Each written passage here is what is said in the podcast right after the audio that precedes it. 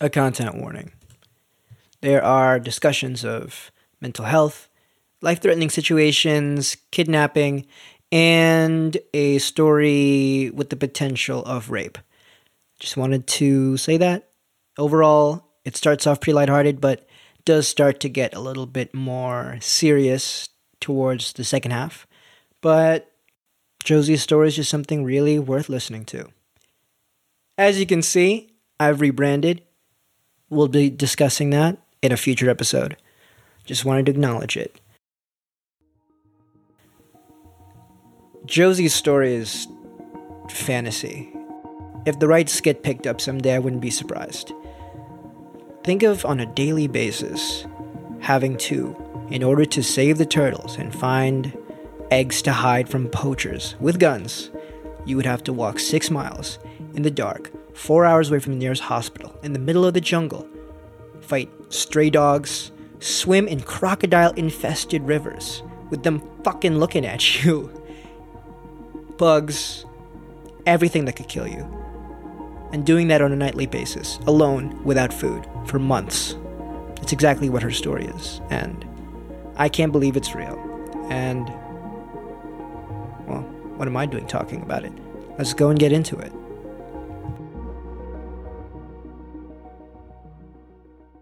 Hey, what's up, guys? Uh, really happy to see you guys again. Welcome to the Jen Ganal Show. I'm currently here with Josie. And Hey, Josie, hi. hey, yeah. So you're a fourth year student at Northeastern, right? Yes, sir. Graduating in May. Just Hey. a little bit over a month left of actual classes. Wow, lucky you, lucky you. Well, uh, another few what weeks of classes, and then on to working where? Hopefully Miami. Hopefully Miami. Hopefully We're still in the process of job interviews and making decisions, uh, but it's looking like Miami, somewhere in Florida, or Cape Cod at the moment. Mhm. And what industry are you looking at right now? And what's your major actually? Yeah, I'm marine biology. I have a minor in environmental policy as well. I really want to do field work, so actual data gathering out in the fields with marine megafauna. Um, my passion is marine mammals, so whales and dolphins, but the Miami job is uh, sea turtle nesting, which is ironic because that's what I'm here to talk about my experience with as well. Wow. Okay, you're really smart. What is fauna for those of us who don't know? Fauna, uh, animals. Animals. I fauna, it- animals, yeah, plants count as fauna as well. Okay. Okay. Well, I mean that that sounds really interesting. I'm I'm guessing that you've kind of had to go out in the field to all of these places to go and you know explore these megafauna. Oh yeah, I did. Uh, I did a brief co-op about a month and a half in uh, in Costa Rica, Mhm. and I also did a co-op for six full months in Sarasota, Florida, seeing dolphins on a boat every day, which was absolutely unbelievable. Wow, that that sounds beautiful. Wow. Um, well, I mean, speaking of that Costa Rica co-op, um, I- I mean, that's actually the reason why you're here.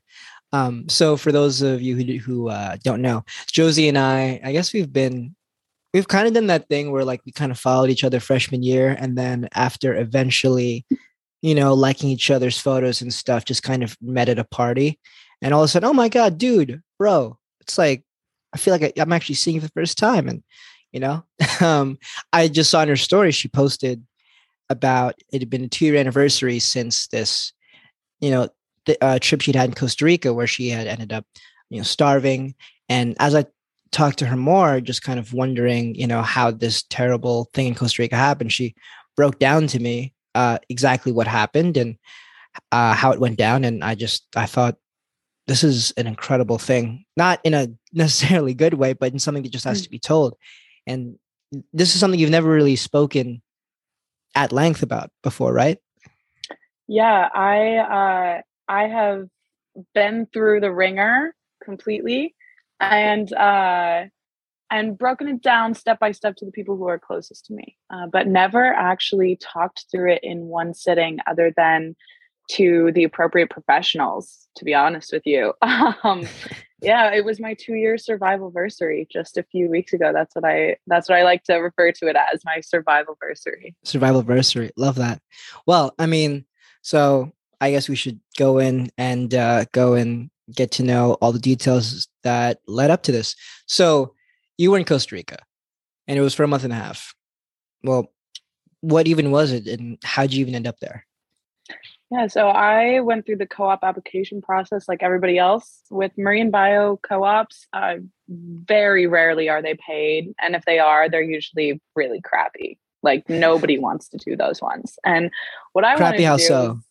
Crappy like sitting in a cubicle analyzing data all day. Oh, That's so like all you do. So like not actually out in the field, you know, nah. doing the sampling not what everybody thinks of as marine bio jobs, right? When you think about marine biologists, it's like this cool image comes to everybody's head of you out on a beach or out on a boat or something. And the jobs that are paid at an undergraduate level are not those jobs.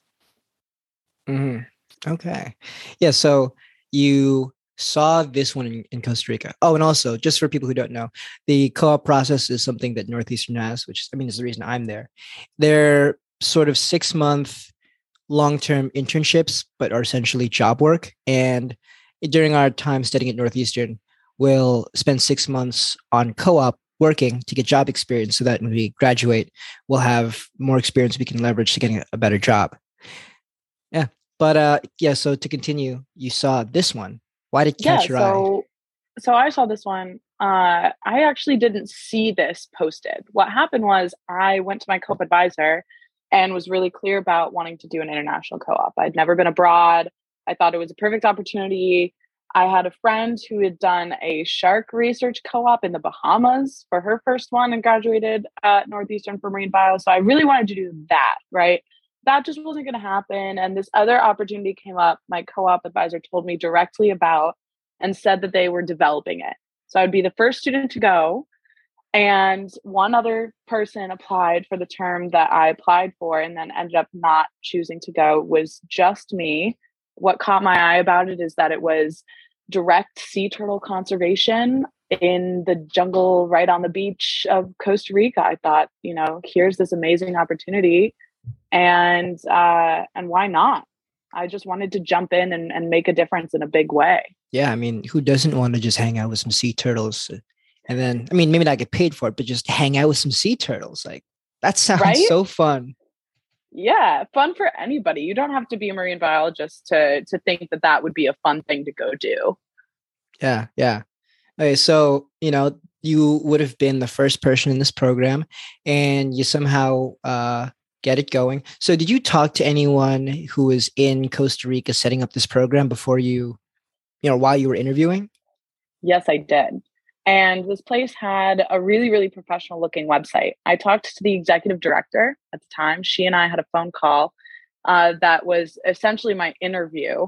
And she told me on the phone call that she uh, she would like me to come. And uh, unfortunately, at this point, I also became aware that not only was it unpaid, but I would be paying to be there. I was oh. paying a monthly fee of a thousand two hundred dollars to be there for room and board and food. So you as a intern had to pay to have the privilege of being part of this program. Oh yeah, red flag number one. Red flag number, so is, does, that's common, not common though. Oh, it is common. It's really common. So this is a huge problem in marine bio internships is a lot of the abroad ones, a lot of the overseas experiences are are selling you basically what you need to become qualified to apply for jobs.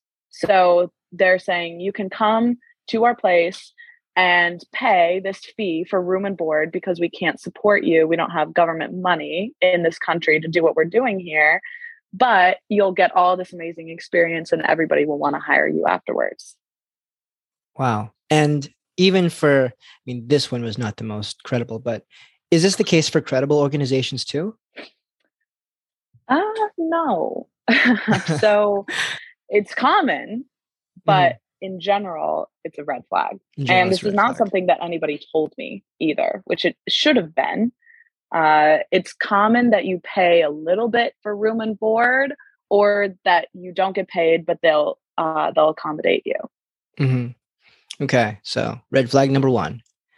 Mm-hmm. Uh, so continuing on. So I I chose to go because I got a large scholarship from Northeastern to go. So I got what they call the Presidential Global Scholarship that uh, that essentially covered three fourths of my cost to be there uh, for for four months. So what I agreed to was an internship period of January through May, and I was going to go be there the whole time, be the only student from Northeastern to be there the whole time. But I was told at the time that other interns from other locations would be coming and going throughout that period, which ended up not being the case. Uh, what happened was volunteers would come for one week, a few days, or two week periods, and and those volunteers would not have the same experience that I would have. So you were the only long term resident in Yes. this program. Okay. Um, which I was directly lied to about. I mean, I was I was told that there would be people there with me the whole time I was there. oh, there. so you, you you you would not have been okay with this. You just learned about this once you got there. Yes. I was actually I was actually absolutely against being the only person to be there the whole duration. hmm Okay, so so right now we're at the point where you've accepted the co-op and you've uh, gotten on the plane and you were sold this story of yes, you would have to pay your way, but it would be majority paid for by Northeastern. So you know, very good on your end, and you wouldn't be the only one there. And now you're told that you're well going to be basically the only person that's going to be there. Can you tell us what is there? Where were you exactly? I was on the Pacific side of Costa Rica. There are two peninsulas. The upper one is called the Nicoya Peninsula, and the lower one is called the Osa Peninsula. I was on the Pacific most side of the Nicoya Peninsula uh, in a place that doesn't have a town name. It was a structure essentially in the middle of the jungle. About a the the bungalow I stayed in was about a 10 15 minute walk to the beach through some jungle paths and the closest town was an hour drive by beach at low tide called Manzanillo. And Mhm. that's three hours when it's high tide and you've got to drive the roads through the jungle, which are essentially impassable. Uh, and that town also isn't technically really a town because it doesn't have a hospital. So the closest town with a hospital is two hours by beach and much, much longer through the jungle. It was also really close to this, or not really close, but the another closer establishment inland was um, a town called Cobano. C O B A N O.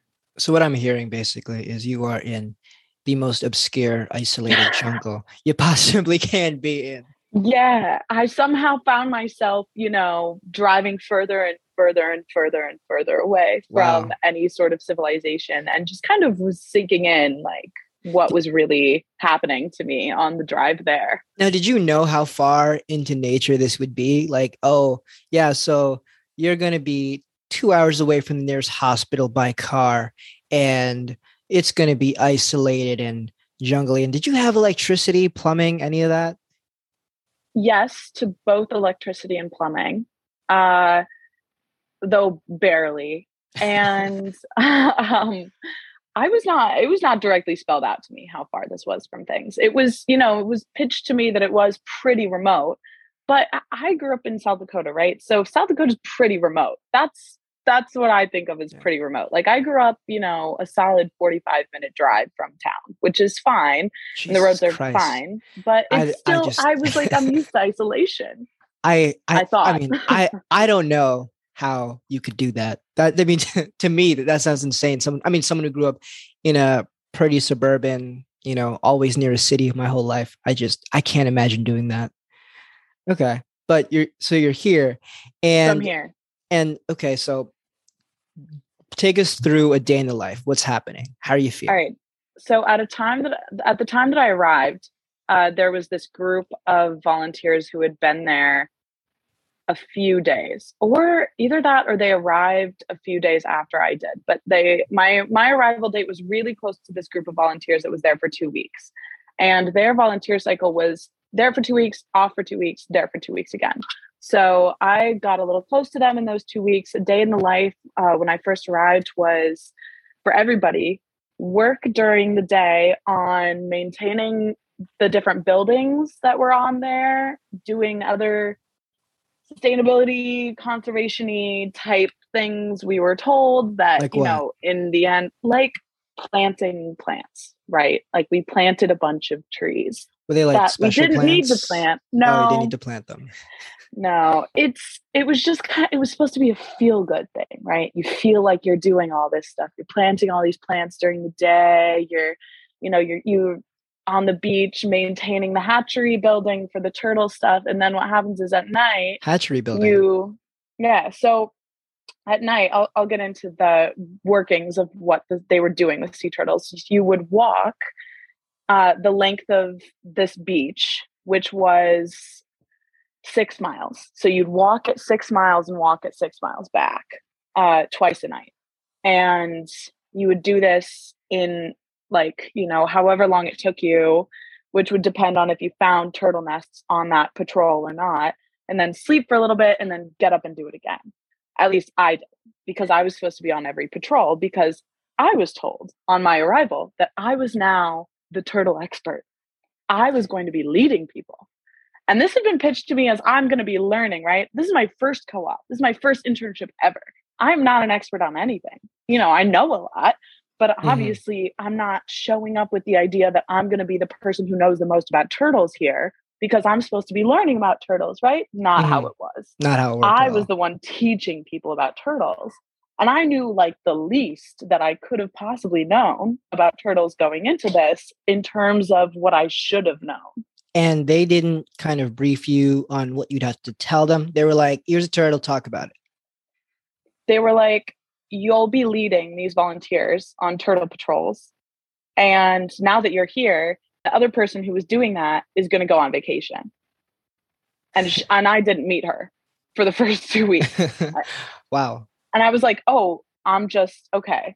You know. And they and then when I was kind of like, "Oh, that's not what I thought I'd be doing." They were like, "Well, we we hired you as the person to be here for the turtles." And I'm like, "Okay, but also I'm not getting paid." So you didn't hire me I'm just here to do this thing. And, you know, I'm, I'm young at this point, I'm 19. So I'm kind of like, oh, like, I don't really know what validity I have to be upset in this situation. Mm-hmm, I'm not mm-hmm. trying to make a problem for anybody. Mm-hmm. I'm trying to be a good worker. I'll just do it. And so I learned a lot about turtles like immediately. Mm, now, how um, do you um learn when is there internet? Did you was it books? No. like there were there were a few books there. Uh and I had to my credit saved on like downloaded onto my computer a lot of like marine turtle textbooks wow. that I had bought before I left. So thank God I had those because I don't know what I, I don't know what I would have told the vol- I would have had to make shit up. Like that's where we were at. um. So sea turtle patrols, you're patrolling twice a night. You're walking all this way. There's obviously a lot of obstacles during that walk, which we can get into later. But then what you do is if you find a sea turtle nest, which you locate because you can see where the mother turtle crawled up and crawled back to the ocean. Mm-hmm. If you find a nest, you dig down, you collect the eggs, physically take the eggs out of the nest, and then you go back to this enclosure that's locked one padlock that doesn't do anything essentially because the fence is climbable and not barbed wire and not electric. Uh, and you're in the hatchery then, which is this enclosed piece of sand where you dig down and make a nest and put the eggs that you collected into that nest. And the point of all of this is to decrease poaching and decrease the amount of eggs that natural predators eat in order to, you know, hopefully conserve sea turtles by putting more sea turtle hatchlings into the water with the hopes that more of them survive to adulthood. So that's like what it's supposed to do, right? What the mm-hmm. organization ideally in operation does, but it doesn't do that at all. Really? Yeah. So when you if, if there was a scientist there, none of it would have operated in the way that it did. The reality was nobody there was qualified to do anything that anyone was doing there. No one knew how to take adequate data. Nobody knew how to set up an experiment, even. I mean, mm-hmm. we're talking like physical science stuff that you learn right away. And also some common sense. Like, hmm, yeah, we have this problem with poaching and everything. Maybe like a better method for anti poaching would be to cover up the mother sea turtle's tracks and cover up where she laid the nest like like make it look like not a nest is there mm-hmm. so that you don't have to immediately dig up this uh, vulnerable egg situation and get all our bacteria our human bacteria viruses expose them essentially to the elements for a little bit and fuck up the inside of the nest which is made specifically by the mother to incubate them at a certain temperature so we can't replicate that and when I say we, I mean, I can't replicate that. Nobody taught me how to dig a nest. Mm-hmm. Nobody told me I would be doing any of this. Mm-hmm. And this is not something that's in those turtle textbooks because this is not a standard scientific practice. Mm-hmm. Now, why is it a bad thing that the human bacteria gets on these eggs? Does it um, does it kill the turtles? Does it uh, make them kind? Does it confuse them? Like, yeah, it can just give the turtles diseases or infections or basically decrease their chances of survival in the natural world when they hatch. Mm-hmm, mm-hmm. Wow. So, what I'm hearing now is this was one of your responsibilities on top of your busy work responsibilities of planting useless trees. God, um, amen.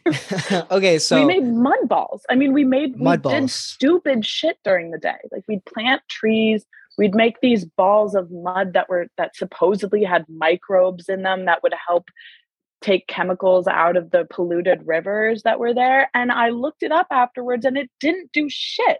All of that was pseudoscience. Okay so how much of this was pseudoscience? How much how much of this was just busy work? Like did they just busy work was during the day. Busy work busy was, during, work the was during the day. Pseudoscience mm. was at night. Pseudoscience okay.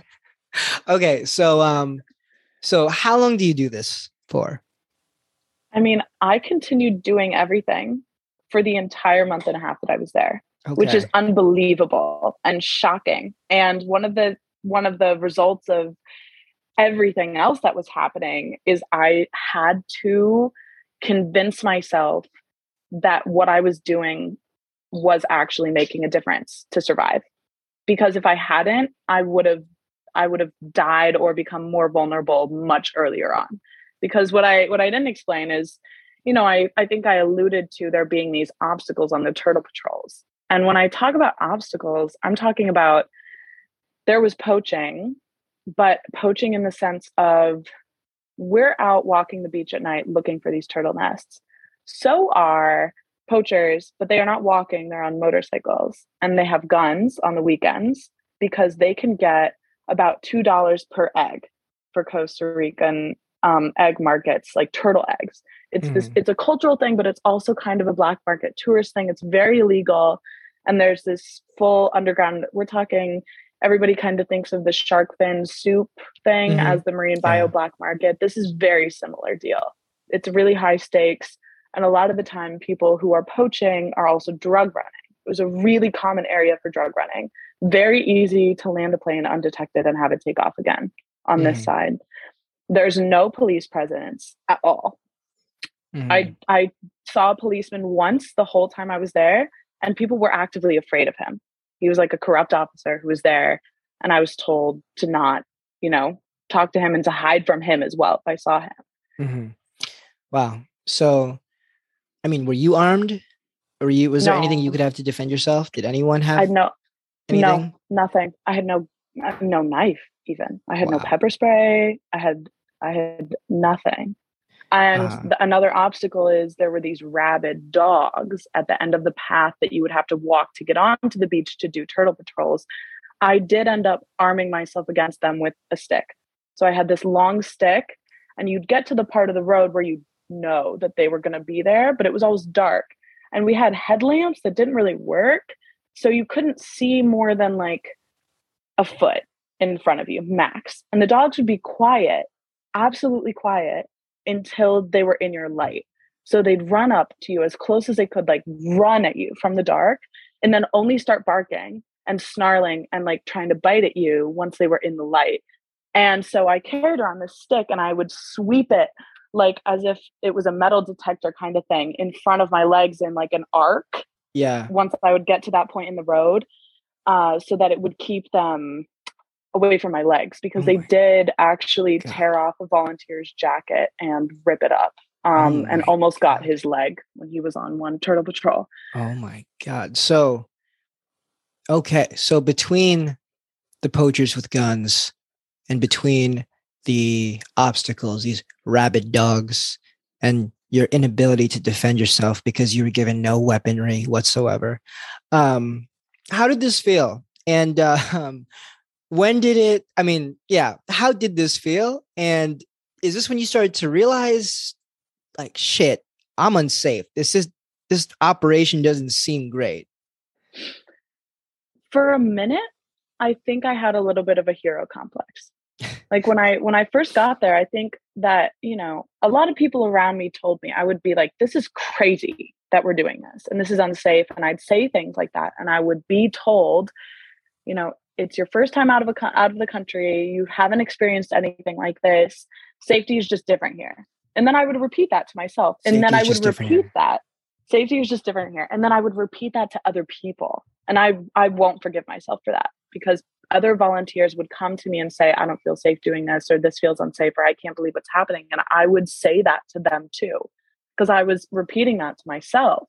Safety is just uh, different I felt safety is just different here. I felt I felt a lot of fear early on, but it was all rationalized in my mind at the time by really believing that I was physically out here putting my life on the line, making a difference for these turtles, and that was going to do it.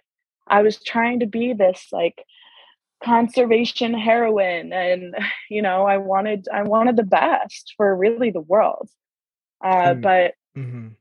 i mean you know, just with you explaining everything it's it's so easy to get that hero complex because i mean i have not done anything nearly as badass as that in my life right but if i if i woke up in the morning right four hours away from any real civilization, right? There's no internet. I have no weapons, right? And I have to go walk six miles and trudge through all these obstacles, these dogs, these poachers with guns. And I'm armed with a fucking stick and I'm out here living life, you know, with whatever food is there. How, I mean, God, so easy to feel like a badass doing that.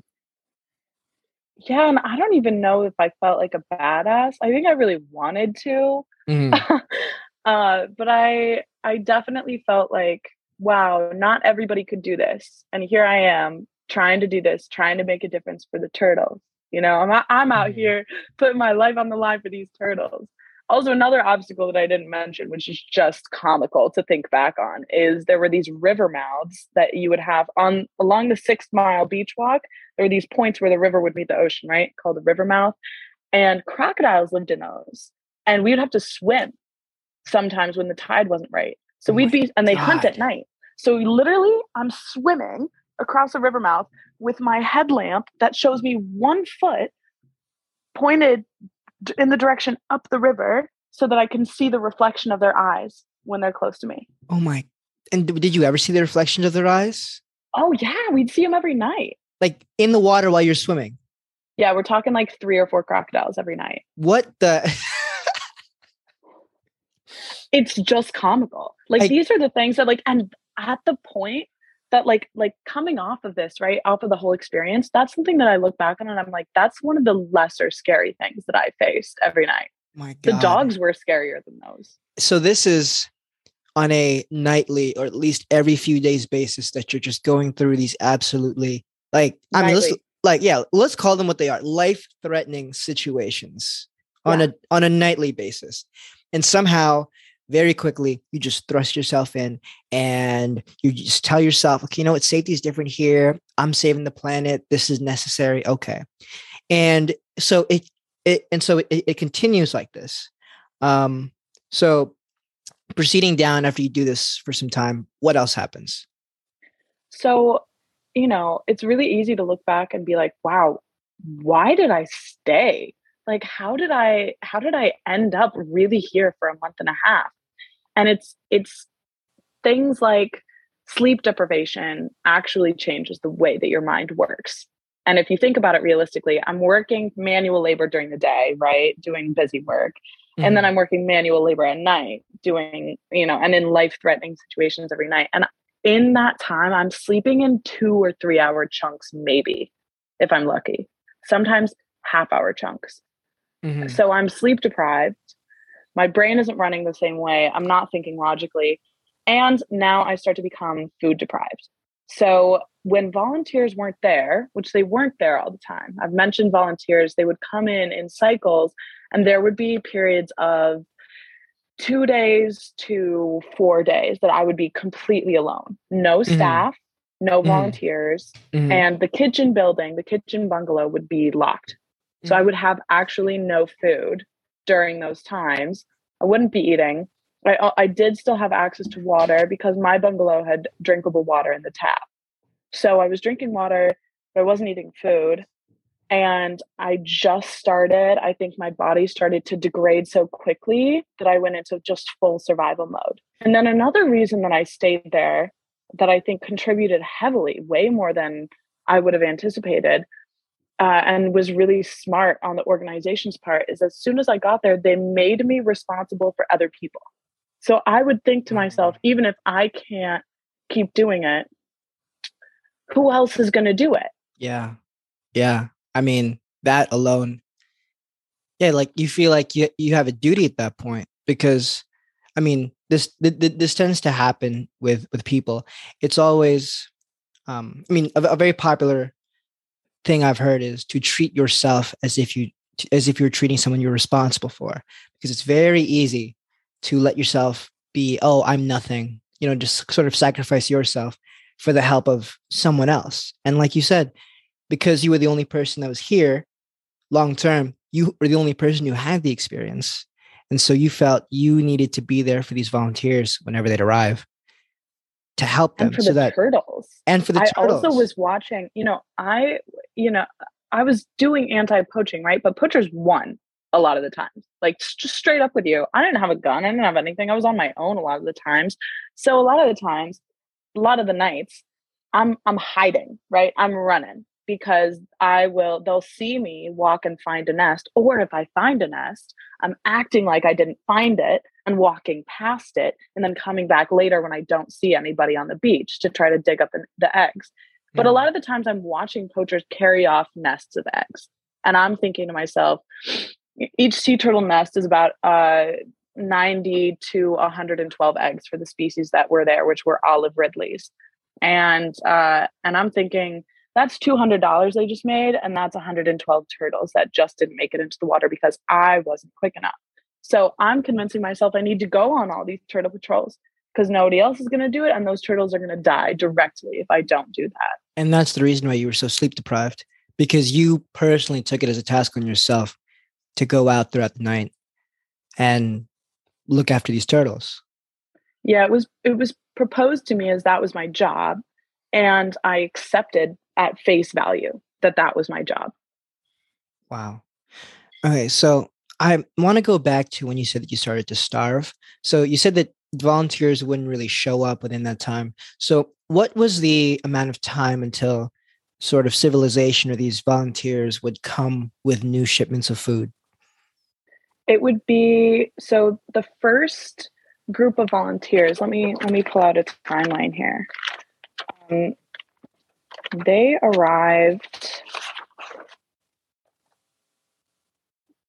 on the 22nd, January 22nd. I arrived on the 19th. Mm-hmm. And then they were there until the 25th. And then they were gone. And then there was nobody there for two days and new volunteers arrived the night of the 27th. Mm-hmm. So already in the first week that I'm there, I'm I'm facing about a little over a 24 hour period of no food. And then after that, the longest that I was without was 5 days, which was February 2nd through February 8th in the morning. And when these shipments of food would come in, how much of a supply was actually there?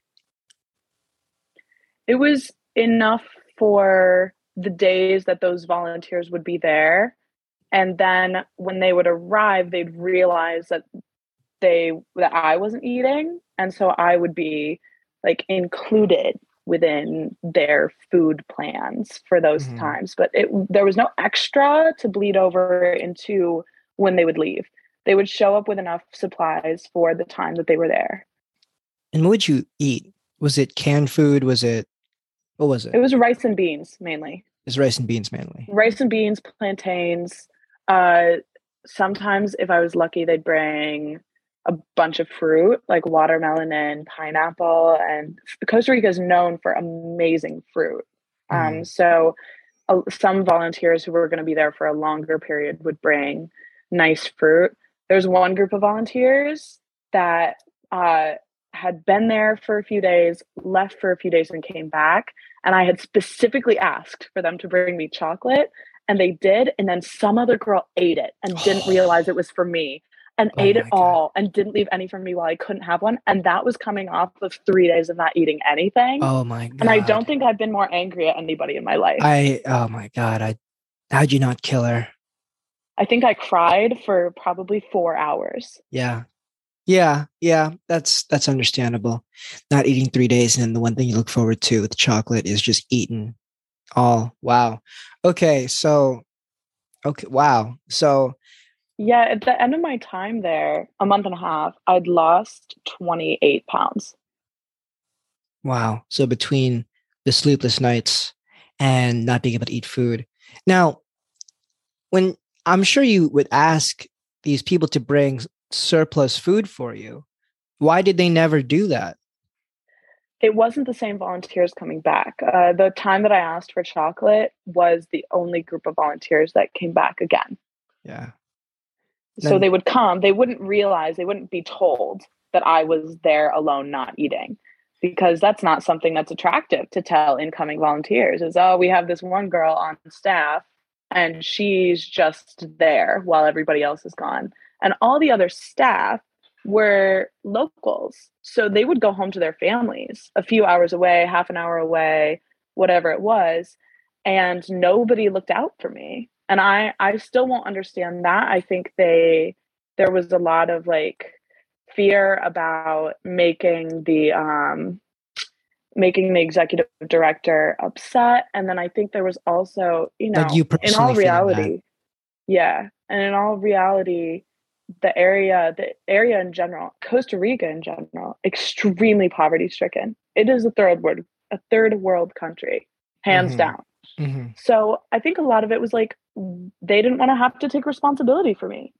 You know, yeah. they didn't want to have to take me into their homes and feed me. Yeah. And then and, you also had guilt yourself, like you being who you are, an American yeah. in a country. It's like, I mean, the low the, the people at, at the bottom don't really make much. I mean, when you talked about those two dollar eggs, like that's a lot of money. That's a lot of yeah. money, I'm sure, in Costa Rica. And oh yeah, I, and I, yeah, and I'm sure you just it, it, it was guilt. Was there anyone that you could have reached out to, like you know, to say, hey, you know, I'd like some more, or were you still feeling that I don't want to make a, a problem? Oh, I didn't feel I don't want to make a problem. Really, it was you know I felt that I felt that towards the staff who were locals. Mm-hmm. But I reached out to the executive director a lot. At one point, her sister came to visit. I reached out to her. I reached out to uh, Northeastern once and said, "I'm hey, I'm here. I'm not eating." Um, she actually, at the time, my my co-op director or the the woman who had recommended the position to me, I reached out to her and I told her I wasn't eating about halfway through my stay. She reached out to the executive director via email and connected us all, all three. And the executive director straight up denied it. Said, Denied you getting more food? Denied me not eating. She said, We've never left her alone there. She's eating. You know, it's really hard work. And she just made it sound like I was being a baby about it, essentially. Wow. Wow. Wow. It was unbelievable. I, I remember I, I didn't even have time or energy or physical strength to fight it at that point. And that was only halfway through. I was just like, okay, I guess I'm being a baby about it. Mm-hmm. You know, I don't, mm-hmm. I don't know. Mm-hmm. Maybe this is what it was going to be the whole time and I just misunderstood. Wow. I'm too nice. yeah, I know. I mean, that's what I'm hearing. It's it's a nice, you know, a, a nice girl who had her advantage completely. No, who had her niceness completely taken advantage of. Okay, so you're saying right now this brings us to about a, halfway through. We're about mm-hmm. uh, about what three fourths of the month in. Mm-hmm. There comes yeah. one night that's a turning point. About three fourths in.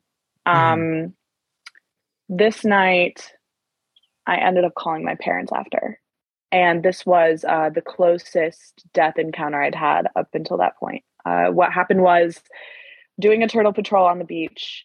It's me and one of the volunteers who's also um, a young woman. I think she was 18.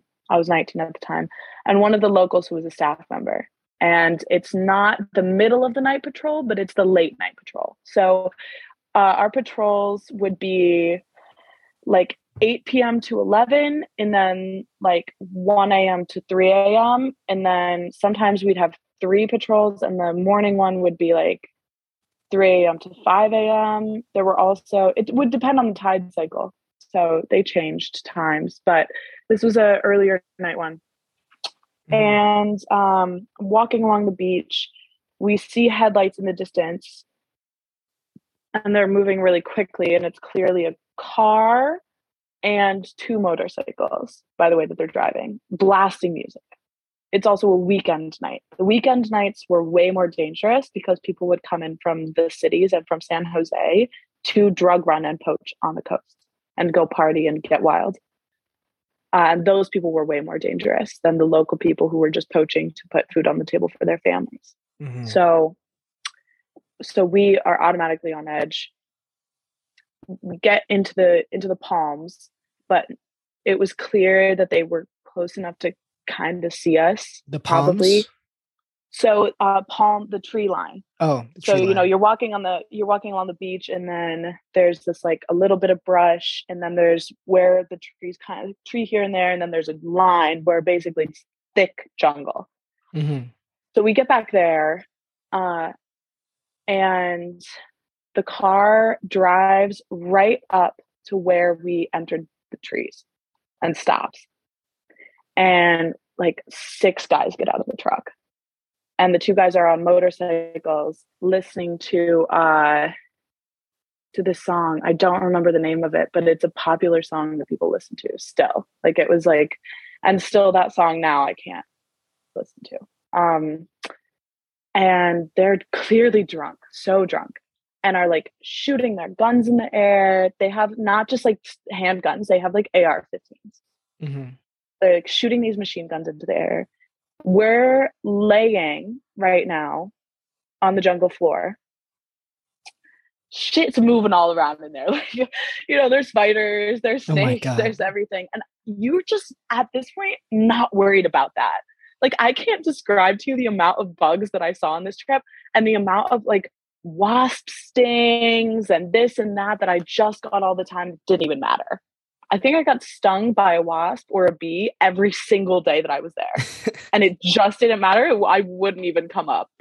Um, but uh but we're laying there and these guys start to walk into the trees and usually it it had always been a kind of like oh they just kind of want to scare you off they don't want the volunteers here they don't want international people here they they just want to be able to do whatever the fuck they want and you know complete their illegal activities in peace. And this was clearly different. It was a feeling of like they're looking for us. We're three women. Two of us are white probably from nicer countries. The girl mm-hmm. I was with was German. Mm-hmm. Um, and and they have flashlights and they start shining it around into the trees. And like mm-hmm. like cooing to us like oh here come here come here it's like senoritas and i'm like fucking stressed out because we didn't cover ourselves with anything. We're just laying. And and they're like really close to where we're at. Yeah. And they're drunk. They have guns, and it's six guys hours away from anything. They have a car. Right. And I'm thinking, you know, and this isn't just it the vibe is different. The vibe is like pull you out of the trees and rape you and sell you vibe. That's just the vibe they're putting off.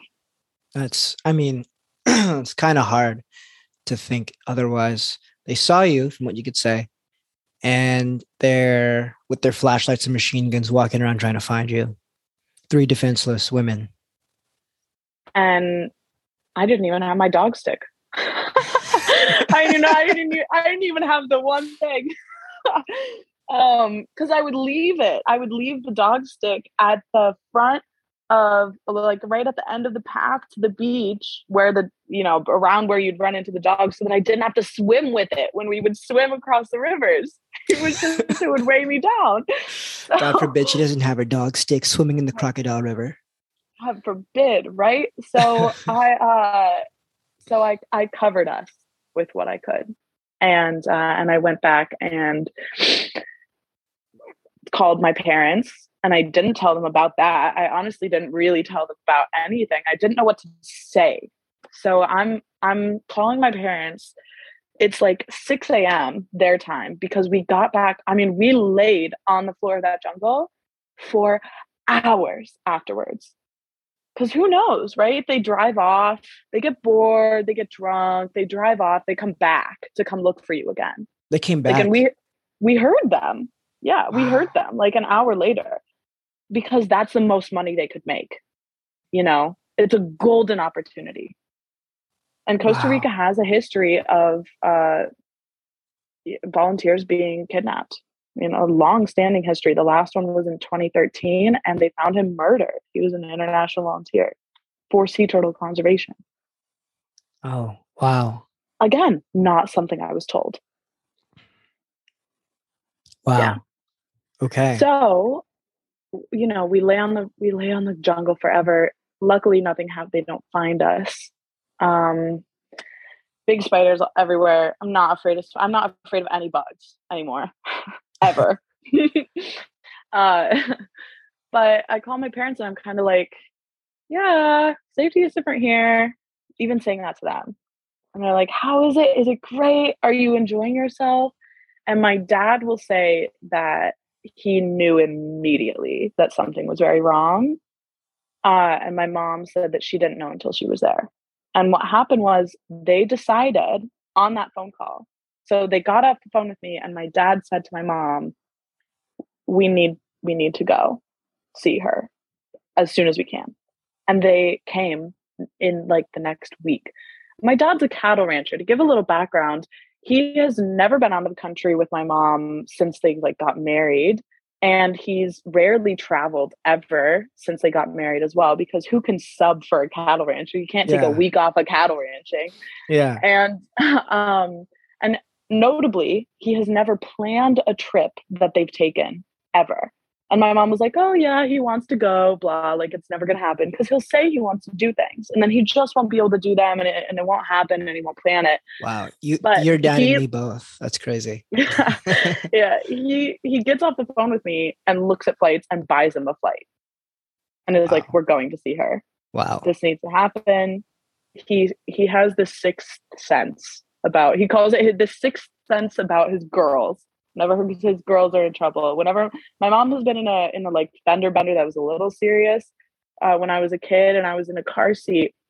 It was a few blocks away from our house in town and he was at home kind of waiting for her to come back from grocery shopping. Uh, she didn't answer the phone when he called her to see like what was taking so long and he just started walking in a direction and found her.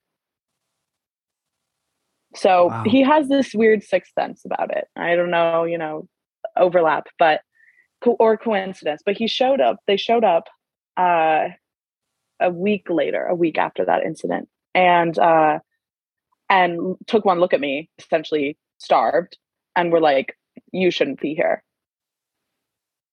Mhm. took And, a look at where i was and as well how how did they get there? Like, did they just kind of charter a taxi and then head to your location? so you you have to fly into the capital which is san jose and then you can fly to the peninsula to this airport called tambor and then you take a ferry across uh, from the mainland to Puntarenas, which is like um, the entrance to the peninsula, I guess. And then from there, charter a taxi from Puntarenas across the peninsula to the Pacific side to where I was, which they did. Actually, no, they rented a car. They, they rented, rented, a car. car.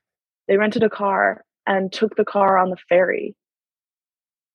A lot of the details of this escape me because I really just wasn't you my brain wasn't functioning. Yeah. I mean, of course, between the starvation, the sleep deprivation, and the life threatening uh, situations that are just kind of just numbing you. I can just, Im- I can really just imagine this. Um, it's, um, I don't want to draw like this specific comparison, but uh, um, I mentioned to you previously about uh, uh, Viktor Frankl in Man's Search for Meaning.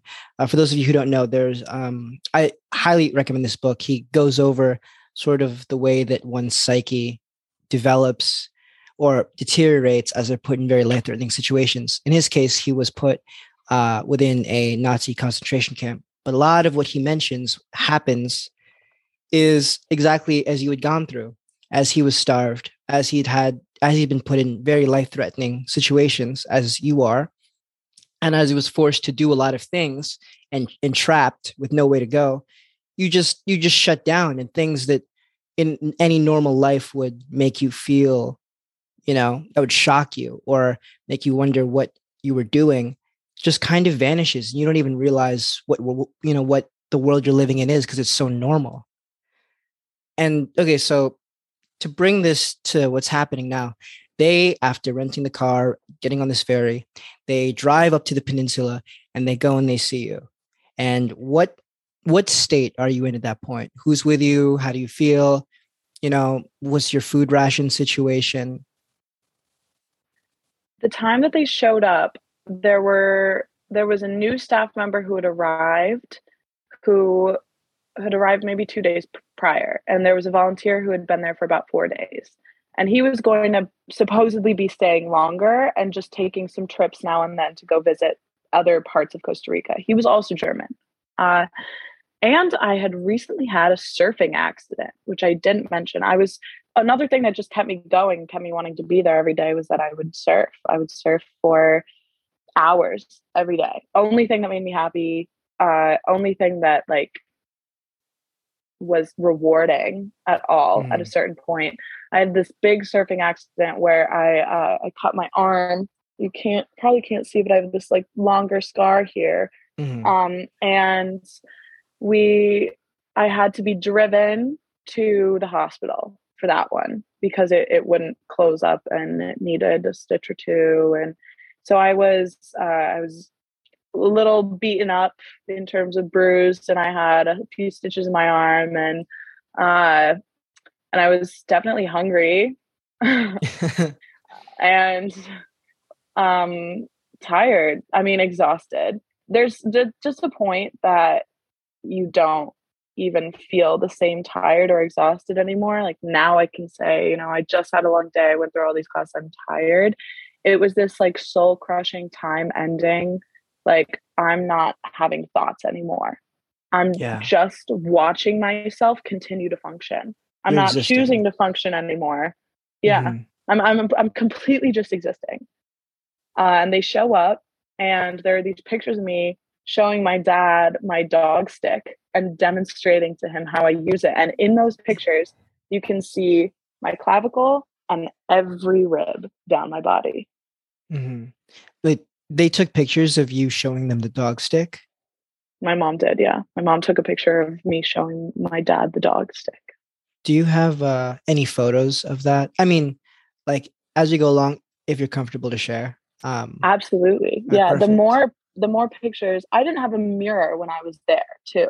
So mm-hmm. I didn't watch myself wasting away mm-hmm. and didn't see what I looked like until mm-hmm. they came. Mm-hmm. So then also they they come and my mom's like, wow, you know, you're so skinny, but she's trying not to freak me out. Uh, and you know, later I learned that the first night that they were there after seeing me, my mom like stayed up and cried the whole night she was so like viscerally upset at seeing me be this shell of myself. And I mean, I was smiling because they were there. I couldn't cry.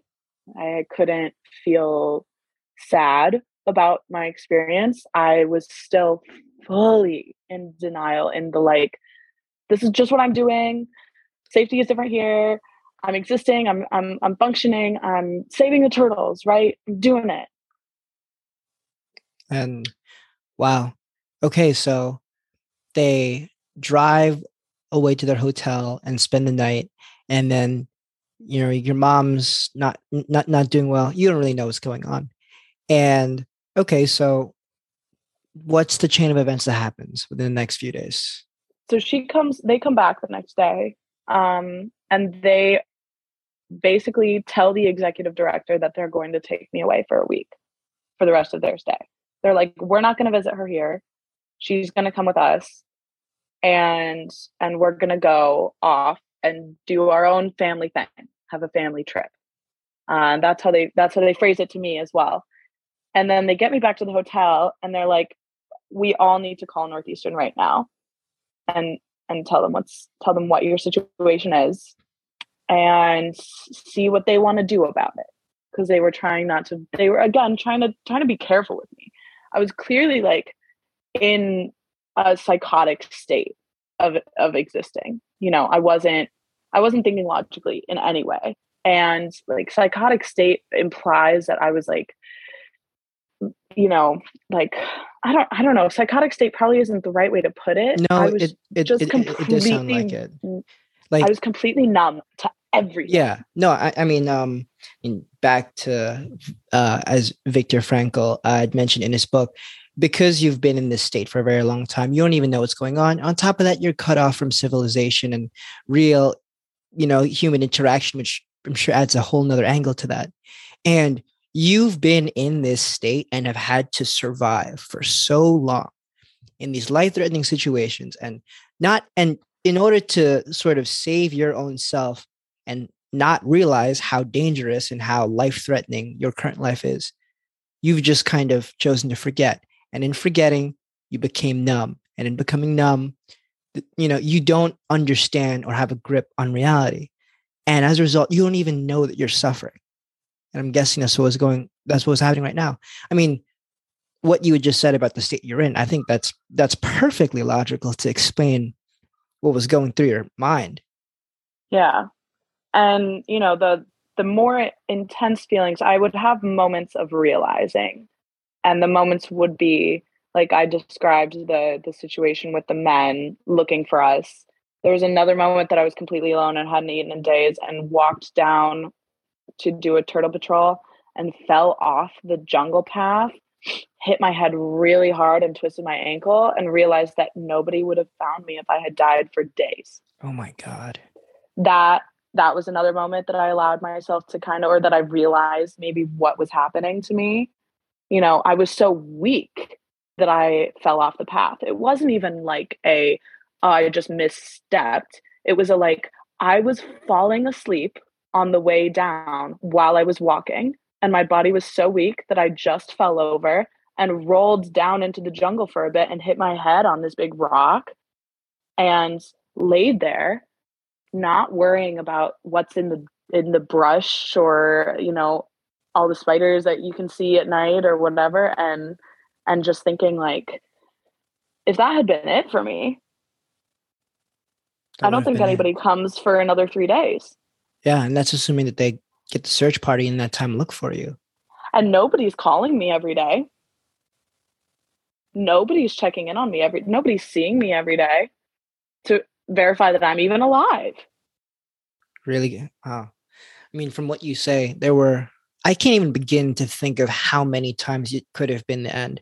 Let's say a oh pack oh of dogs was Every extra night hungry. the dogs. Yeah, the dogs. Every night with the dogs. The crocodiles, which you just forgot to mention. yeah, the crocodiles. All I would didn't even worry about that much. All it would yeah. have taken was one. You, I mean, the fact that you're not even worrying about that, you just casually say hi to the, you know, two eyes you see glistening against your your weak ass one foot in front of you flashlight. And you know what it was in my mind? It was that like against all the other obstacles that I was all the other life threatening situations, that was the best option to die.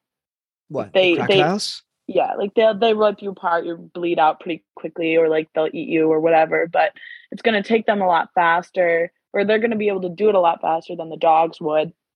And it's gonna be a nicer death than getting killed by a human after being like brutally raped or sold or something, you know? So I wasn't even I think that was genuinely a thought I had early on of like, oh fuck, I'm so afraid of these like giant reptiles. And I was like, honestly, being eaten by a dinosaur, like not even that bad of a way to die. Wow, the fact that you're saying that. Wow. Okay, so it's a, so at this point you're taken by your parents and they bring Mhm. you into their hotel room. They're like, "We're going to call Northeastern and we're going to keep that and we're going to keep her for a week." What happens now? So she's on the phone with Northeastern and they see you in, in this decrepit state. What happens? It it wasn't a video call at that point. Um um I think we tried to call and we couldn't get a hold of somebody directly. You know, you don't you're not sure what like who do we call about this, right? We call the Office of Global Experiences trying to trying to say something about it. And they're like, oh yeah, we'll wait until we get in contact with your co-op advisor tomorrow. And my mom sends with my help an email describing my situation. And immediately the next morning, like 7 a.m. Boston time, hear back from uh, from my co advisor with a bunch of other people CC'd on the email, like higher ups. I think highest up of global experience office was in there. Northeastern safety risk and management team was in there. They assigned me, you know, they they basically were like, "Are you serious that this is happening?" Because to describe it out of the blue is just kind of it, it's it's like fantasy sounding almost. It's like wow, this is like the plot line of a movie, It is. not an actual situation that's that's happening right now. And to their credit, they took it pretty seriously immediately, but it definitely took like a 48 hours for them to be like, "Oh no, every single thing you said is correct." And actually, it's probably worse than you're telling us. And the people are lying about the conditions there. So you're clearly in a fraudulent organization something needs to happen. Your parents are, I mean, my mom emailed them on her own with, I think, the words like, we fear for her life. Like, we fear for her life, even looking from the outside at the situation, just just having arrived here and looked at it. Wow. Okay, so everyone CC, they verify. What happens next? I stay with my parents in a delirium of eating everything that I possibly can for a week. and and then on the one of the last days that they're there, we take this bioluminescent tour of Tortuga Island, which is Turtle Island and fun little national park thing. And uh, the tour guide asks me if I work where I work. And I say, as a response, thinking, oh, maybe I met him in my delirious, sleep deprived state and don't remember at some point. I say, "Oh, uh, yeah, I do. I'm so sorry that I don't remember you. Like, what's what's your name? You know, were were you there at some point?" And he tells me, uh, he goes, "No, but you shouldn't you shouldn't be there." And I'm like, "Oh fuck," you know, because I don't know this guy. I don't know this guy. So at this point, I can't trust anything that he's saying mm-hmm. either. And you know you're what, what is his motive for telling me any of this? And how does he know who i am? He goes no we haven't met but you shouldn't be there. And i'm like oh like how did you know that i work there? And he goes no i recognize you from your picture and shows me a picture of myself in a facebook group and i'm like oh fuck. Because it's not just like a picture it's not it's not any of my social media pictures. All my social media is public. It could have easily been that if it was like you know oh my profile this or that she's working at this place and they posted it online. It's a picture of me walking alone on that beach. And i'm like oh my god someone took this picture of me. Oh my god. and i don't know this man. Oh my god. and i i have no protection and my bungalow the place that i sleep at night does not lock the place that i sleep when i sleep doesn't even lock Oh my god. And everybody knows where I live, apparently, because this man is a f- fucking four hour drive from the place that I'm staying and pulls up a picture of me having never met me. Oh my God. And so I'm panicking, right? Because I'm like, oh, and are-. Are you with your parents at this time? Like you're you're with them he all. pulled me aside. They- They're they're like they're like swimming or something. Yeah. And I'm like sitting. I'm you know what it was? They were swimming and I was chowing down on the watermelon that he brought for the trip. I was like inhaling as much food as I possibly could. Because I was I was also a little bit delusional about like, um, I don't know, maybe I'll have to stay here. Like maybe Yeah. Northeastern can't get me out. Yeah. I don't know what I was thinking. I well, I clearly wasn't thinking logically. And then I'm like, why should I not be there? And then he proceeds to tell me that he used to do sea turtle conservation there with a group of locals and a group of scientists from the capital city a while ago on that same beach. Like I'm talking 10 years ago. And they had to stop because one night they witnessed a drug plane being loaded and then the men saw them on this patrol and saw that they had witnessed I'm talking a circle of cars with their headlights on to illuminate essentially a runway. A small plane lands, they watch it land, they watch it be loaded up, they're hiding, and then they watch it take off again. And then some man in one of those cars spots them and uh, and and doesn't like go over immediately, but like the next day, their whole camp is like burned and all the volunteers had been tied up and and threatened at gunpoint and the threat was like never come back to this area of land again to do this because this is not where you belong like this is not okay for you to be here Oh my God.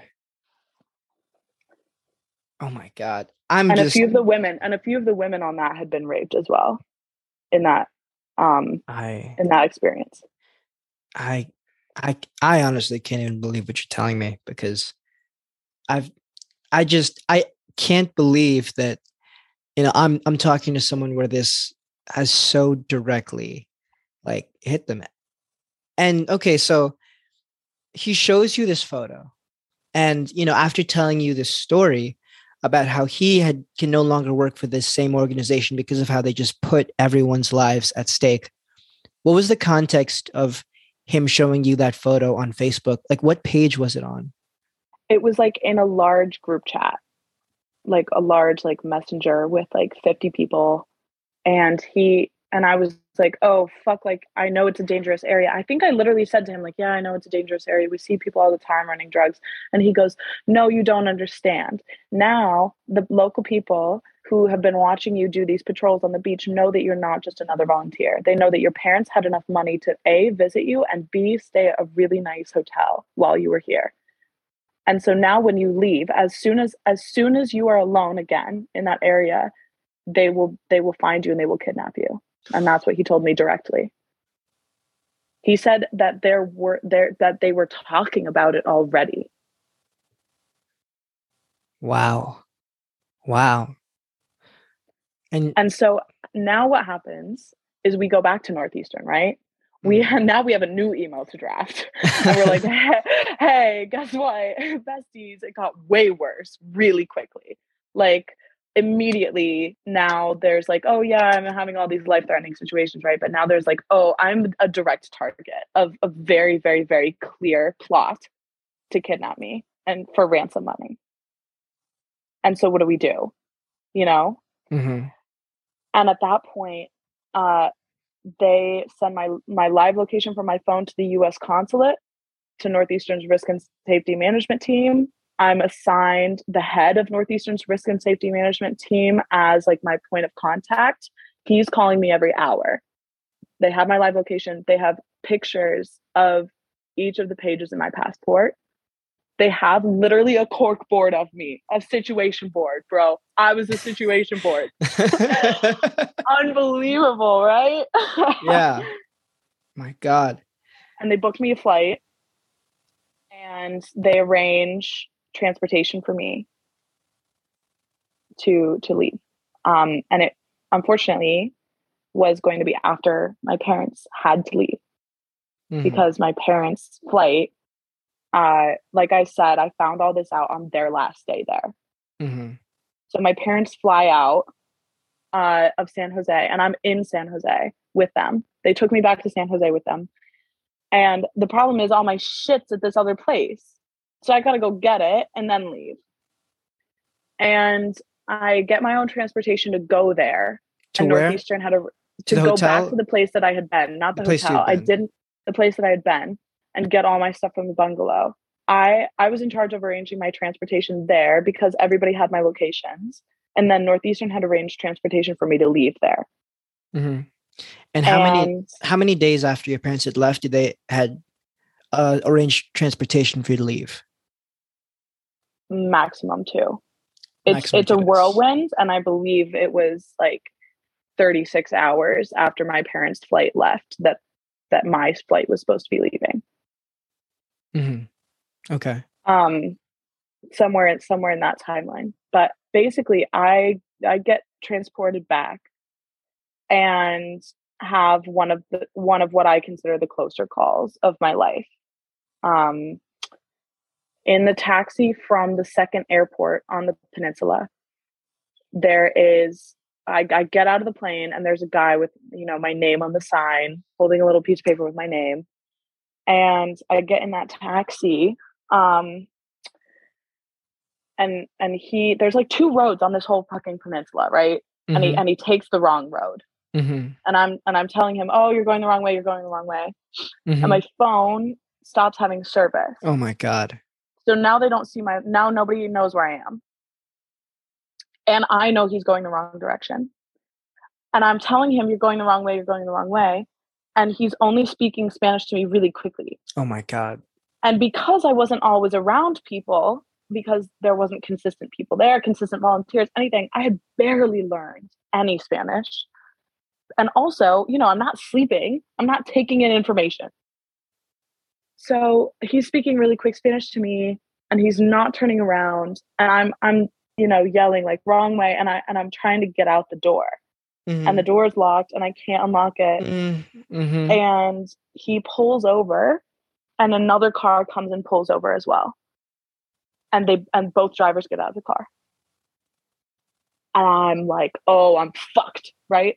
Like i'm fucked. I'm so fucked. I'm absolutely dead right now. I'm i'm this is it. I'm getting kidnapped. I'm looking around at me. I'm like do i run into the jungle? Do i do i do i can't call anybody. Nobody knows where i am. There's like a span of so much space like actual land space that i could be in on this peninsula. I you know i i have no weapon on me still. I can't i can't do anything. I'm completely helpless. And luckily for me it wasn't anything nefarious and the drivers just switched cars because one ta- taxi happened to be going in the direction of that guy's house Oh.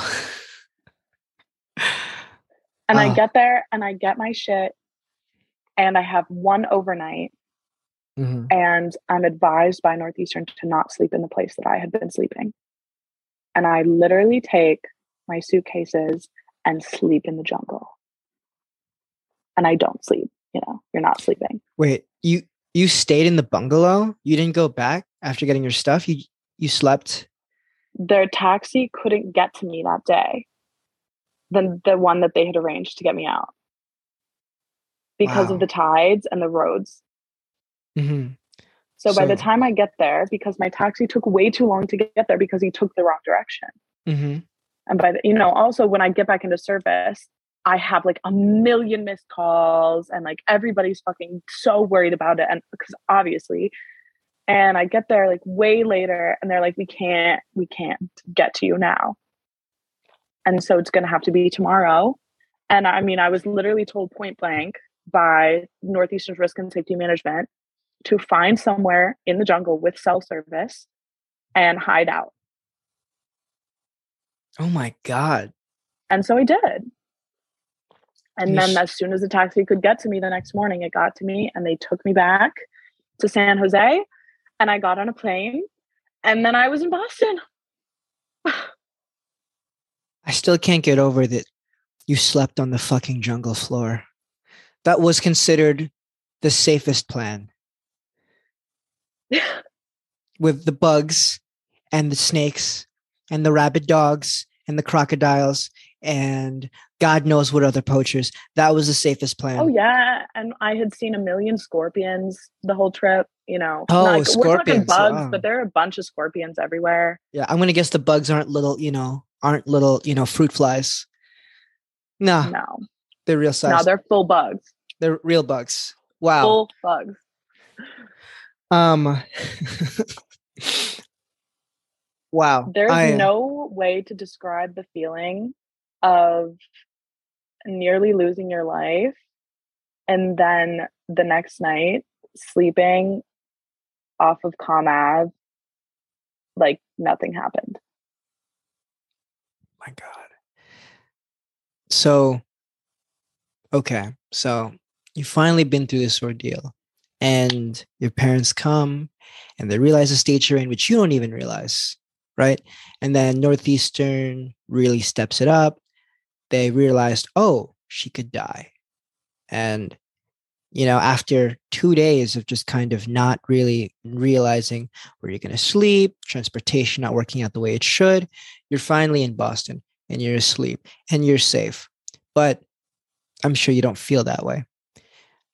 When did you realize, oh, wow, what happened to me really was terrible? And then, yeah, like, just what was, how did it feel afterwards after finally being in Boston? It was like a slow realization over the course of the next four months.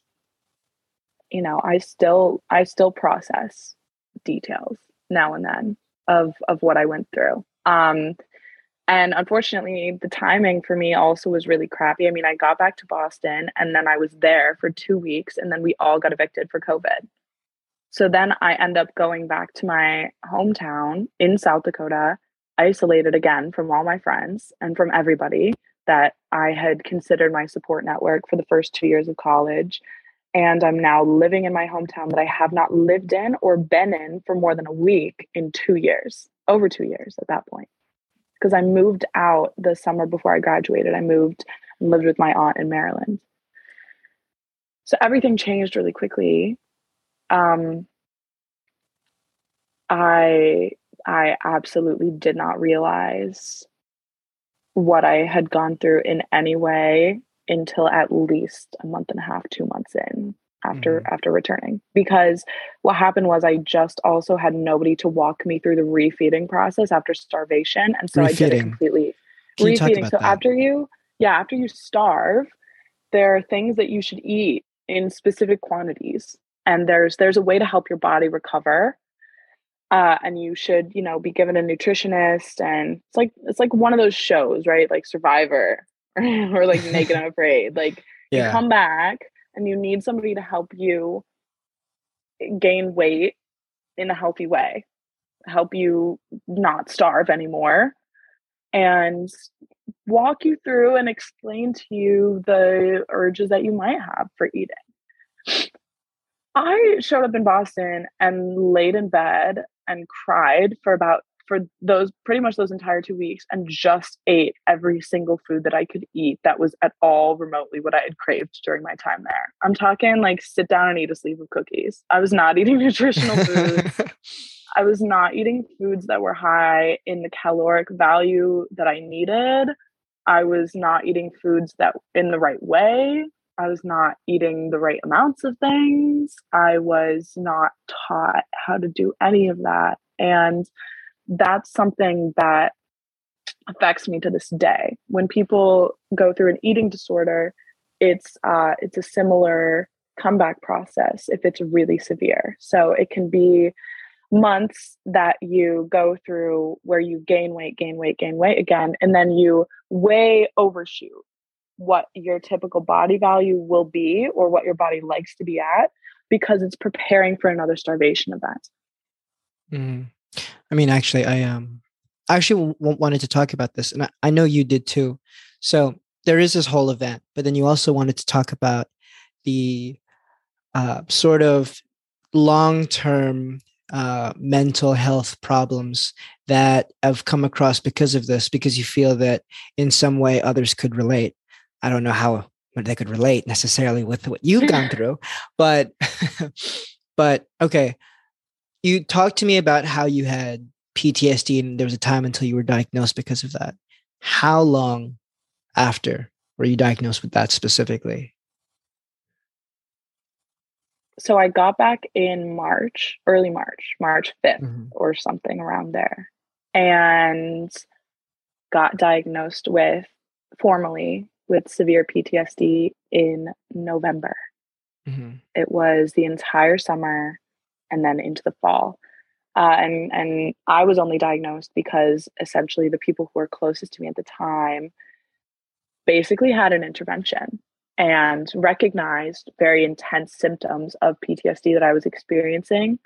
We're not talking like regular trauma response. You go through trauma, you're going to have some extent of nightmares, you're going to have some extent of flashbacks, you're going to have some extent of anxiety and depression. And there's a lot of other things that come along with that that aren't necessarily PTSD symptoms. And I want to make that very clear because PTSD is now thrown around in conversations like, oh, I have PTSD from that test, or I have PTSD from that one time that I fell off a bike and now I can't ride a bike. And all this stuff right and that's that's fine like i'm not against you know using it casually like that but it does need to be when when i talk about it with a new person sometimes there's a real barrier to a recognition of the severity and the difference of symptoms of PTSD from symptoms of regular depression or anxiety. Not to say regular in like that, you know, in a in a limiting way, but of um, of maybe a more common or more relatable um, mental illness or or struggle that people feel kind of regularly. So I finally got diagnosed when I felt severe paranoia all the time.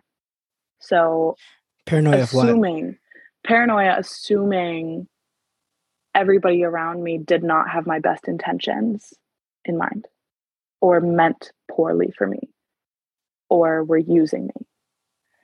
Because I had convinced myself and listened to the people who told me that safety was different. And now here I am finally trying to come to terms with how bad it was that I went through. And a huge coming to terms part of that was realizing that all these people along the way had lied to me and did not have my best intentions in mind.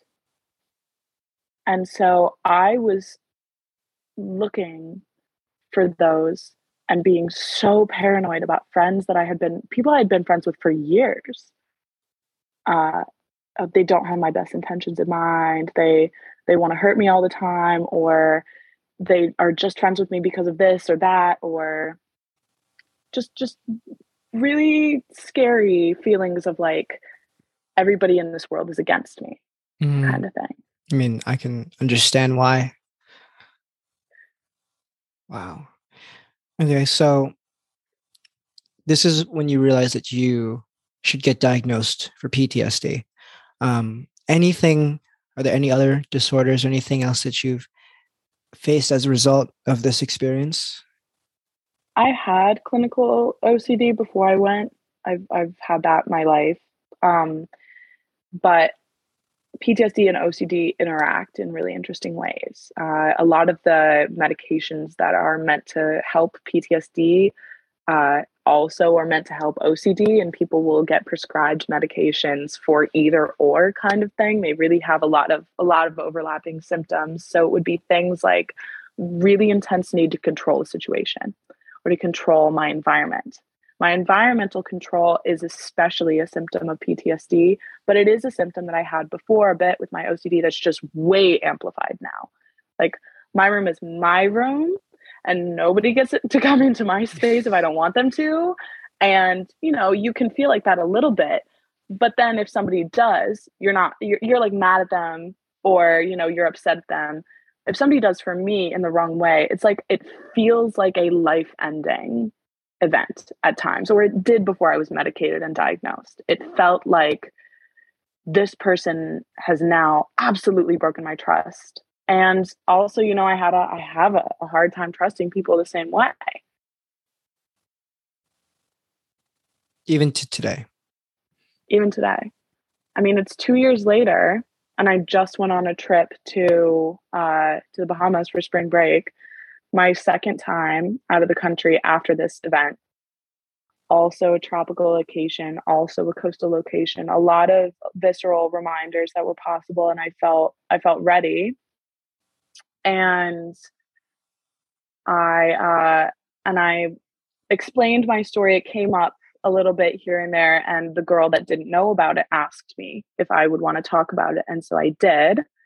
And then the next day, she did something which you can imagine, having just heard this story, is extremely triggering for me, which was get super drunk and not keep her phone location updating, wander off into an area with no service at like 3 a.m. alone. Right. You could see how that like maybe would remind me of Wait, so she did things. This. She did this. And I'm like freaking out looking for her at 3 a.m. Like freaking out. Not a normal, oh my God, I'm worried for my friend reaction.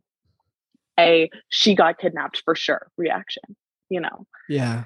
yeah. And coming from somebody, coming from anybody who, anybody else, the immediate brain going to she got kidnapped is not a logical mechanism. Coming from me, it's logical, right? Like in my brain, that is exactly what happened and or it's what's going to happen if we don't find her immediately and then after this she didn't understand what she had done wrong and didn't want to apologize or take responsibility for her actions but in in a different way you know even if you don't think you did anything wrong on your end part of supporting a friend or family member with PTSD is knowing that their reactions aren't going to be logical to things that you think are smaller mm-hmm. because they feel so much different for somebody. And so that's the kind of thing where like it took a lot for me to trust her with my story at all. And then in less than 24 hours later, she turns around and gives me the biggest PTSD episode I've had since getting diagnosed and put on meds. It's hard to trust anybody. Wow. Yeah. Um do you think that this is something that through medication and i'm not sure if you're in therapy but do you think this mm-hmm. is you are do you think that this is something that will ever truly go away or is this something that you'll just have to live with? Oh definitely just have to live with like when i get really sad about it now the part that makes me feel sad is i mourn for pieces of myself that i lost through the experience. like what? What did you lose that you won't get back now? I lost a part of myself that was carefree, that I, I lost the part of myself that believes the best in people. Um, I lost the part of myself that believes that conservation work is absolutely necessary. And that one's a tough one. In a lot of cases, ethically, conservation work isn't the best thing. You know, who was I, some privileged person who had never experienced hunger or poverty, to be in that country taking the people's only way of making money and feeding their children away from them? That's mm-hmm. something I struggle with still. I lost a lot of my uh, a lot of my desire to see the world unfortunately. You know, I think that even just to travel for a girls' trip to the Bahamas to a resort for a week took so much out of me and was so difficult mentally uh, when I thought it would be a break. I've got to travel in a bigger group that unfortunately has, you know, uh, or has to have at least right now for me, men in it so that I feel more naturally like protected or safer or has more of a family element. I don't think I can travel just in a group with with younger women abroad because I was just in situations in the worst of the situations it was when I was with groups of only young women. Wow. I mean that that sounds awful. Um and uh I yeah, don't laugh as much anymore. Would you say you're not as happy? that's so so multifaceted and difficult to answer because like in reality probably not but um uh, you know i'm a different person and a lot of the things that i needed to learn make me a better person even if that's hard and even if even that's hard to admit and i completely believe that i should not have gone through this and that you know obviously i'm not one of those like i, I hate the whole oh your trauma makes you who you are without i hate i just hate hearing that from people because i'm like you you didn't go through it though so you can't tell me shit.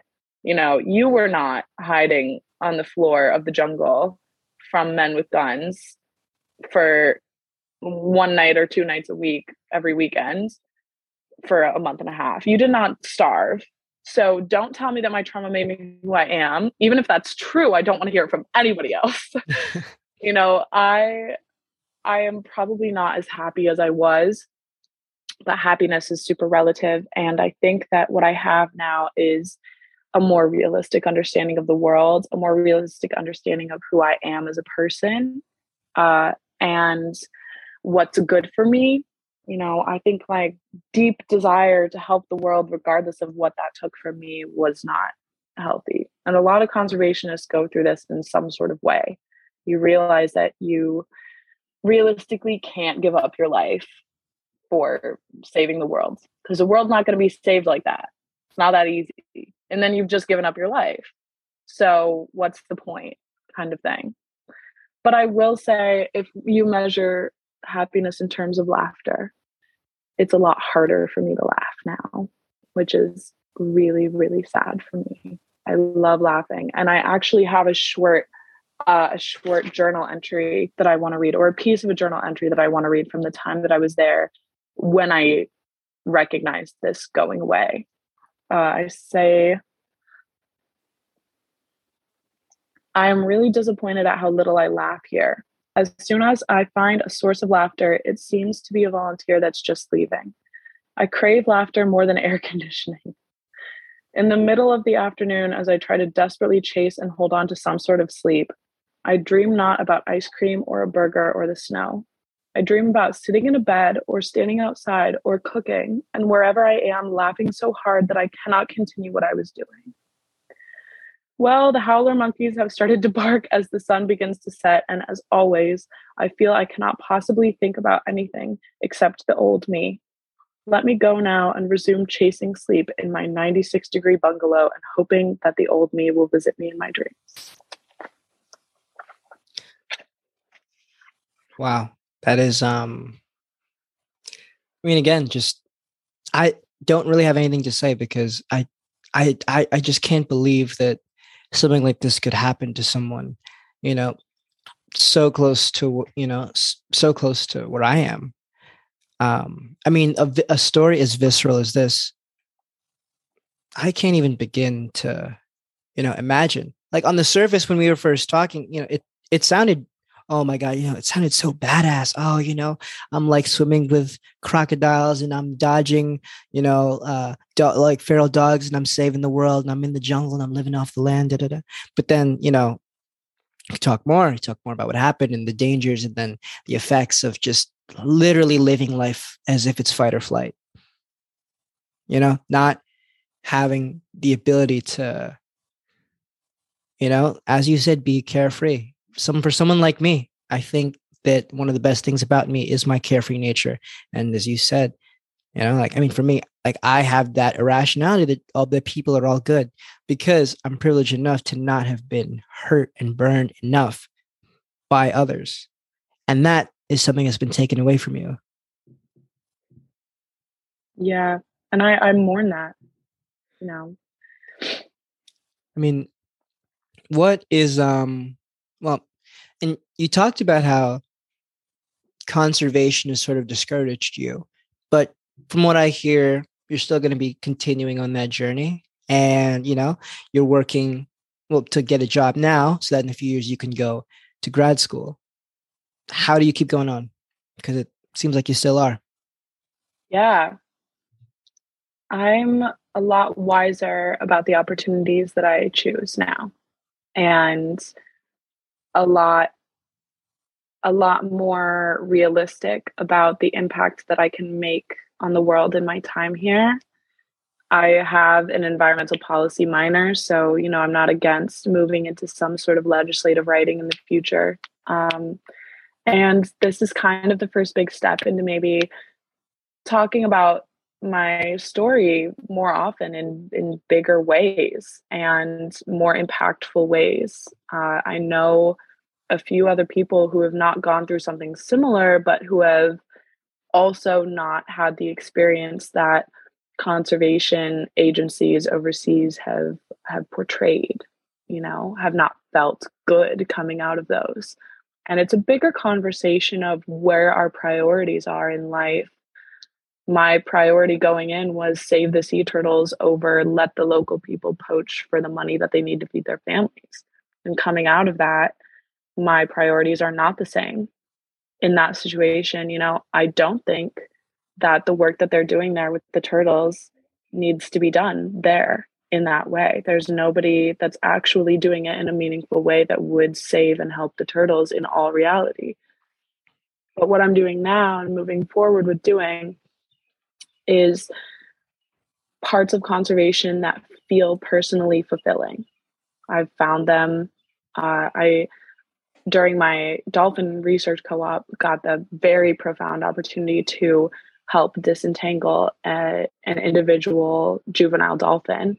And i have that fin tattooed on me with the line that was still on that dolphin. And then in the wow. following weeks we could watch that dolphin return to uh, to normal behavior. So saving a marine mammal like that um, definitely is just what I want to do with my life. I'm trying to pursue uh, pursue a career that gets me to a higher position of disentanglement and and strandings work. So saving individuals will help me overall feel better about myself and feel better about doing research in that capacity. Mm-hmm. I love that. I love that. Um, well, uh, before we go, um, I would just like to hear from you is if there's anything you'd like to say that we haven't talked about, or any advice you'd like to give for future marine biologists or for people who'd like to practice some conservation abroad. Literally anything you want. What do you want to say? never go anywhere unless you've talked to multiple people who had been there for the amount of time that you're going to be there. Mm-hmm. Uh, that's number one.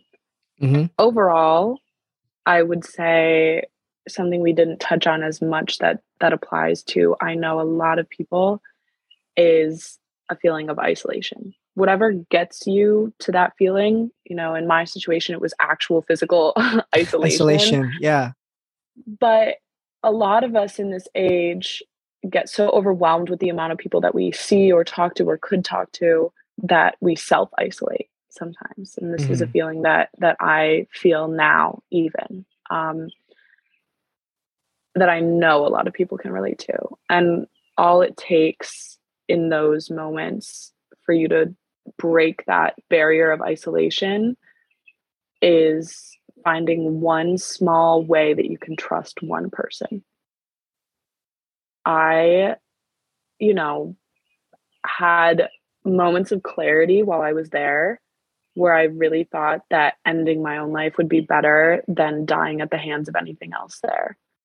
And I had one person that I could call, and I called him once, and he's been my best friend since before orientation. He was the first person I met um, before I went to Northeastern. His name's Abby. I think mm-hmm. you met him actually. Mm-hmm. Yeah, um, no, Abby. But you need to just find one person to trust in the moments that you feel isolated. Regardless of how scary trusting that one person is, make it a smaller thing that you tell them. I don't think I told him I was feeling suicidal. I think I literally was sitting under a palm tree with a razor in my hand and I didn't tell him I was feeling suicidal. I just told him about the dogs. And it was one thing that was off just me in that moment. And and he could say something comforting to me or not. I don't know that anything could have been comforting to me at the moment but just not being alone in one small thing can make you can help you feel less alone in everything. Wow.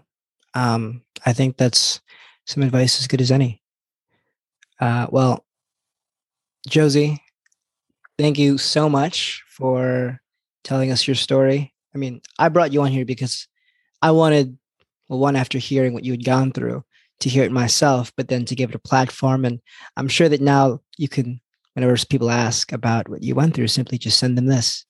And yeah, just kind of let them know for me. yeah, it's like, hey, you know what you want to know about me? Here's a two-hour podcast. Just just kind of listen to it and see what I went through.